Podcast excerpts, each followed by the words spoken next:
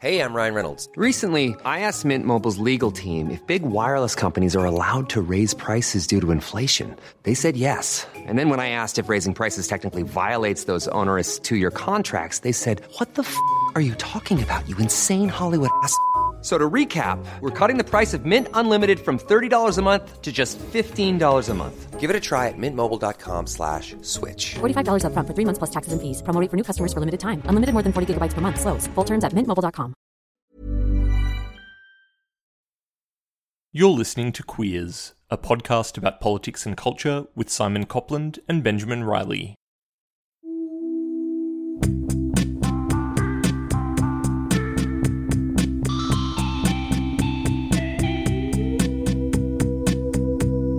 Welcome to Queers. I'm Benjamin Riley. Today we have an interview for you with an advocate working with Kapul Champions, the only queer organisation in Papua New Guinea. I was visiting Port Moresby in PNG about a month ago as part of my work with an Australian HIV organisation, and I caught up with this advocate to discuss the work of Kapul Champions and the political landscape for queer people living in the country. Given the dangerous nature of the work he does, my interviewee has asked not to be identified by name. Some of the audio is a little difficult to hear, apologies for that. I had to record the interview outside, and there's some wind and background noise over parts of it. But if you want to hear more about what I was doing in PNG and the state of the HIV epidemic over there, subscribe to our Patreon, patreon.com slash queers podcast to access this month's bonus episode where I chat with Simon about the trip in some more detail. I hope you enjoy the interview, and there is a link in the show notes for more information about Kapul Champions. Uh, so tell me, tell me a bit about what Kapul Champions does. Okay. Um, well, firstly, I'll, maybe I'll introduce myself. Um, I'm currently the NCD rep on the Kapul Champion board. I also serve as the treasurer and secretary to the board. Um, I am also a alternate to the CCM board for um, the Global Fund, and also I serve as a delegate to the um, newly formed um, PNG Partnership Networking Consortium. Um, what Kapul Champion does um, in PNG is we try to create a conducive um, environment for our community members. Um, our community members are men of diverse sexuality that can be men who are gay, um, bisexual, who are bi-curious, or men who just practice sex with other men but they don't self-identify as um, gay or bisexual. Um, and also we um, work closely with transgender women. And also we try to identify um, women who are um, lesbians and who also identify themselves as trans men. Um, so that's what Kapul Champion does. Um, we also, in line with that, we try to map out these populations and um, try to assist um, the National Health Department as well as um, the National AIDS Council to identify where these populations are based throughout um, Papua New Guinea. And also, um, we try to work uh, with work in line to um, lobby around the sodomy law. Um, we try to um, create policy reform or meet with um, key stake, stakeholders or key networking partners to um, lobby on this um, law to be um, reformed. What we try to do is um, we try to do it in a way where it's um, uh, it doesn't um, give a backlash to the community. So um, what we are currently doing is we're actually trying to decriminalize the law. We're not actually trying to engage, um, encourage gay marriage in Papua New Guinea.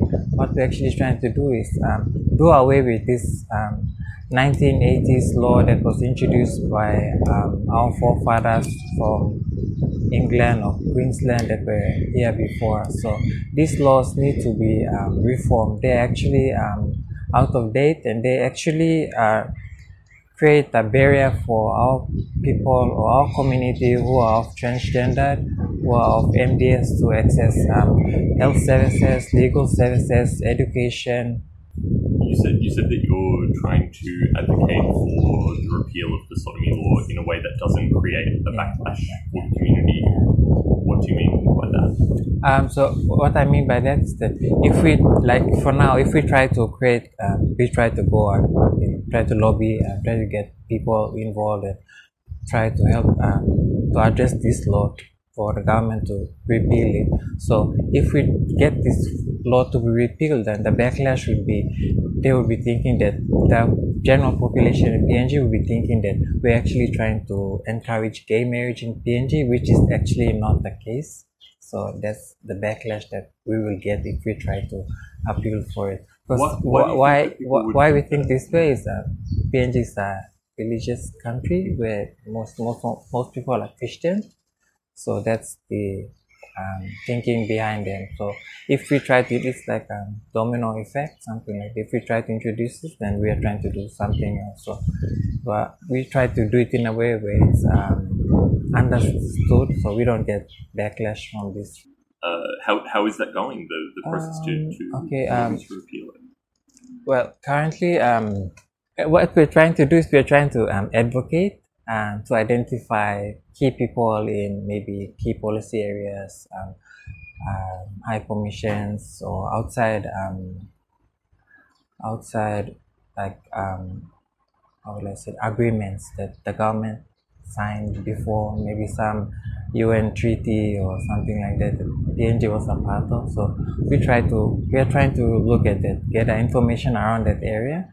But the biggest thing that's um, setting us or giving us uh, setback is um, funding. Kapul Champion doesn't have any funding at all. Um, we don't have a sustainable funding source. Um, along with that, we have um, we don't have um, sound policy frameworks within the organization itself that can help sustain us.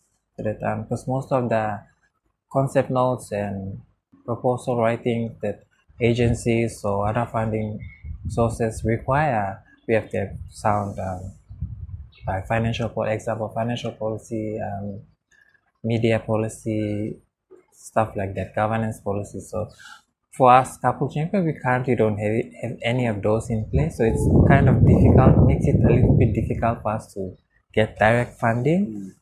So those are some setbacks that we have. But um, we have um, organizations or implementing partners that are there that are that we can try to approach and then maybe get a possible funding, but use their um, policy um, frameworks. Um, one good example was um, when we were under um, AFAO, we used to use AFAO's um, the management systems, and also um, when we transitioned to um, Australian Australian High Commission provided support during 2014 2016. We were using um, their Save the Children to monitor or look after, support us. So we were using Save the Children uh, policy for, forms, but for Kapul Champion itself, we don't have that in place. So that's a big setback for us. But so funding is uh, really, um, really a major issue for us. But we're actually um, trying to work around this um, law, uh, work around this area, and maybe maybe in the near future we might have some policy in place, maybe a financial policy or something like that to help us. How has Yeah. the organisation been received within LGBT communities, but also uh, in government and in the health sector? How are you viewed? Um, in in the community itself, from the LGBT community itself, um, we're more um, acceptable because we're the only organization that um, um how will I say this? We're the only organization that um it's a it's a legal entity and it's um where our peers can gather. You know, there are some who don't who don't know about us, but once they find know about us, they try to come and get information around health and other issues. Um, we maybe in clinical settings or in health settings um, we're accepted we exist Yeah, well, that's an accomplishment in yes, itself. yeah Um, is is the work dangerous? um, we don't in png we don't receive any um, how would I say it's blackmail or stuff like that because the work that we do um, we do it in a way where it's um, it doesn't um, we don't go out do it in a radical way we do it in a you know behind the crowd like we go behind to see relevant people do it in a more quiet way yeah. so we don't try to do it in a way where we seek unwanted attention yeah. So you're not doing Yeah. big public Yes, campaigns or not anything big like that. public campaigns. We only, maybe in major, um, we only come out in big events like this Kapul Champions was created under, uh, we try to come under health. Most of our, work is around the health um, issues because most of our transgender and MDS uh, are among the key population that were affected with HIV. So we are we come under that. So in the health settings, maybe around HIV, STI, we um, we try to be a part of um, communities, um,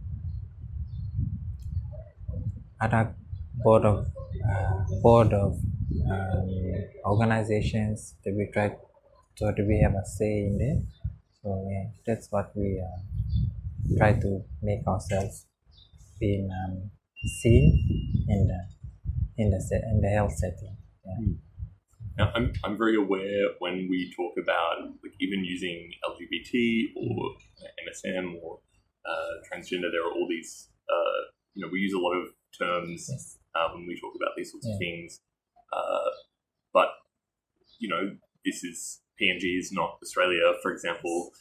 How how easily do the kinds of frameworks we have for talking about LGBT rights, for example, translate to a PNG context? Like, do these do these terms mean the same things here, or Um, how do people how oh. do people talk about themselves? Um, well, actually, um, well, I suppose I, I don't want to be using which, language. like, say for example, um, because PNG is um, a diverse country, we don't try to adopt um, terms that are from overseas settings.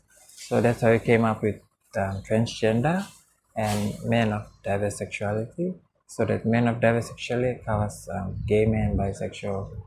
Yeah, so we identify ourselves as that. We don't identify as gay openly as gay. Um, transgender, yes, they do identify themselves as transgender, but for uh, somebody who is um, bisexual, he, wouldn't identify himself as uh, bisexual, but he'd rather say MSM. Yeah. does that create challenges for how, uh, say, if, if organisations in Australia or people in Australia want to support the work that you're doing? Yeah, do you find that people bring their preconceptions about uh, what uh, needs of communities and, and even what communities look like here? You know, do they try to just bring that over from another context and, and it doesn't make sense here? Uh, no, what- what they actually do is um, if they were to bring something from outside, they actually try to consult us and they consult the community itself and try to make it in a way where it's um, conducive or it's more um, sens- sensitive to us. Like it's more, con- they try to do it in a way where it's more contextualized for us. So then one, and then they introduce it in. You said that PNG is a very uh, diverse country, Yes. you know, it's a very culturally Yes. diverse country, for example. Uh, could you say a little bit more about that in the context of uh, gender and sexuality? Okay, um, say for example, if um, if I were from the coastal area, coastal area around the southern region of Papua New Guinea, so this would be around um, Daru, uh, Western Province, Gulf, Central, Milne Bay. These are along the coast, along the south. Okay, These are the provinces that are along the south.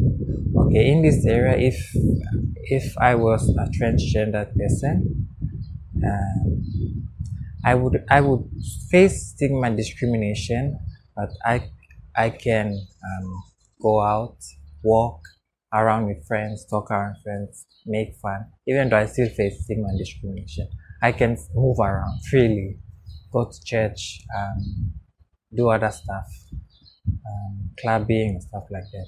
And then, if I was a transgender person, and if I live in the Highlands region, which is, um, say, Goroka, Wabag, Jiwaka, Hela, Southern Highlands, Western Highlands, Enga.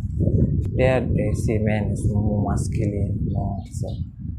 And I would have to grow a beard and I would have to wear, you know, big clothes. I'd hide myself as being transgender. Yeah. So in the coastal area, we are more free. We can easily express our mannerism, you know, the way we walk, the way we talk like that if I was a transgender person. But if I was a transgender person and if I was in the highlands, I wouldn't do or express myself like my manners, how I talk, how I walk. I have to be very, very careful about how I carry myself in that setting. Yeah. Are there, uh, and I'm, i imagine the answer is, is different to this depending on where you are in NG, but are there um, uh, like social spaces for? No, there's no safe space. No. Yes, we don't have a safe space. So do do people um, do people meet? Do people? I mean, obviously people are you know Yeah. meeting uh, for sex at least, but um, like are there? Uh, To gatherings, stuff like yeah, I don't know. No, Like, we don't have a safe space. no. Yes. we don't have a safe space. That's maybe one thing that we. That's why we try. One of our um, missions is try to create a conducive environment for our community, so that we can maybe meet around in public more freely. Yeah. But currently, we don't have a safe space yeah, around the country. Uh, if people in Australia wanted to to do something to support uh, um, LGBT people here in PNG, do you have some um, advice on the, the best way to do that?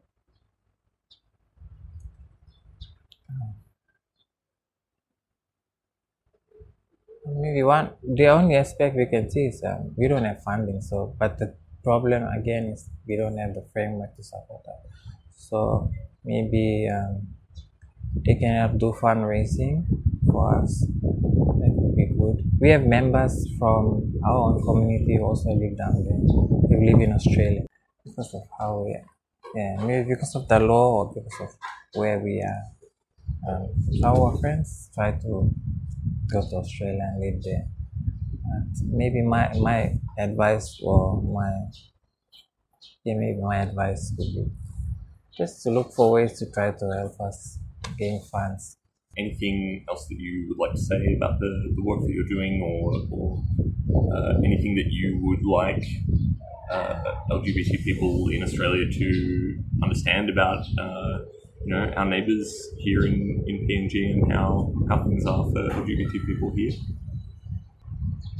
Well, I'd say um, here in PNG, um, transgender people they are more are open. They're very open there, um, and I think they are the very people who are actually taking lead in the um, in most of the work that we do. Um, Transgender yeah, people. Transgender people, especially transgender women, they do voluntary work, outreach work. Um, they are the ones who go out and reach out peace. Yeah, so that's that's what I can think of. Yeah. Thank you so much. Ben here again. I hope you enjoyed the interview. We'll be back in a couple of weeks with a regular episode of Queers, but in the meantime, if you'd like to get in touch, you can do so via email at queerspodcast at gmail.com or we're on Facebook and Twitter at Queers Podcast. I'm on Twitter at Ben C. Riley, and Simon is at Simon Copland on Twitter and at Simon Copland Writer on Facebook. You can support the show by subscribing to our Patreon, patreon.com slash queerspodcast, where pledging $5 a month will get you monthly bonus episodes. You can also support Queers by telling a friend. Word of mouth is the best way we have to find new listeners. You can find episodes of the podcast on our website, queerspodcast.com, or subscribe to us on Apple Podcasts or any other podcast platform, where if you rate and review us, it will help others find the show. Thanks, as always, for listening.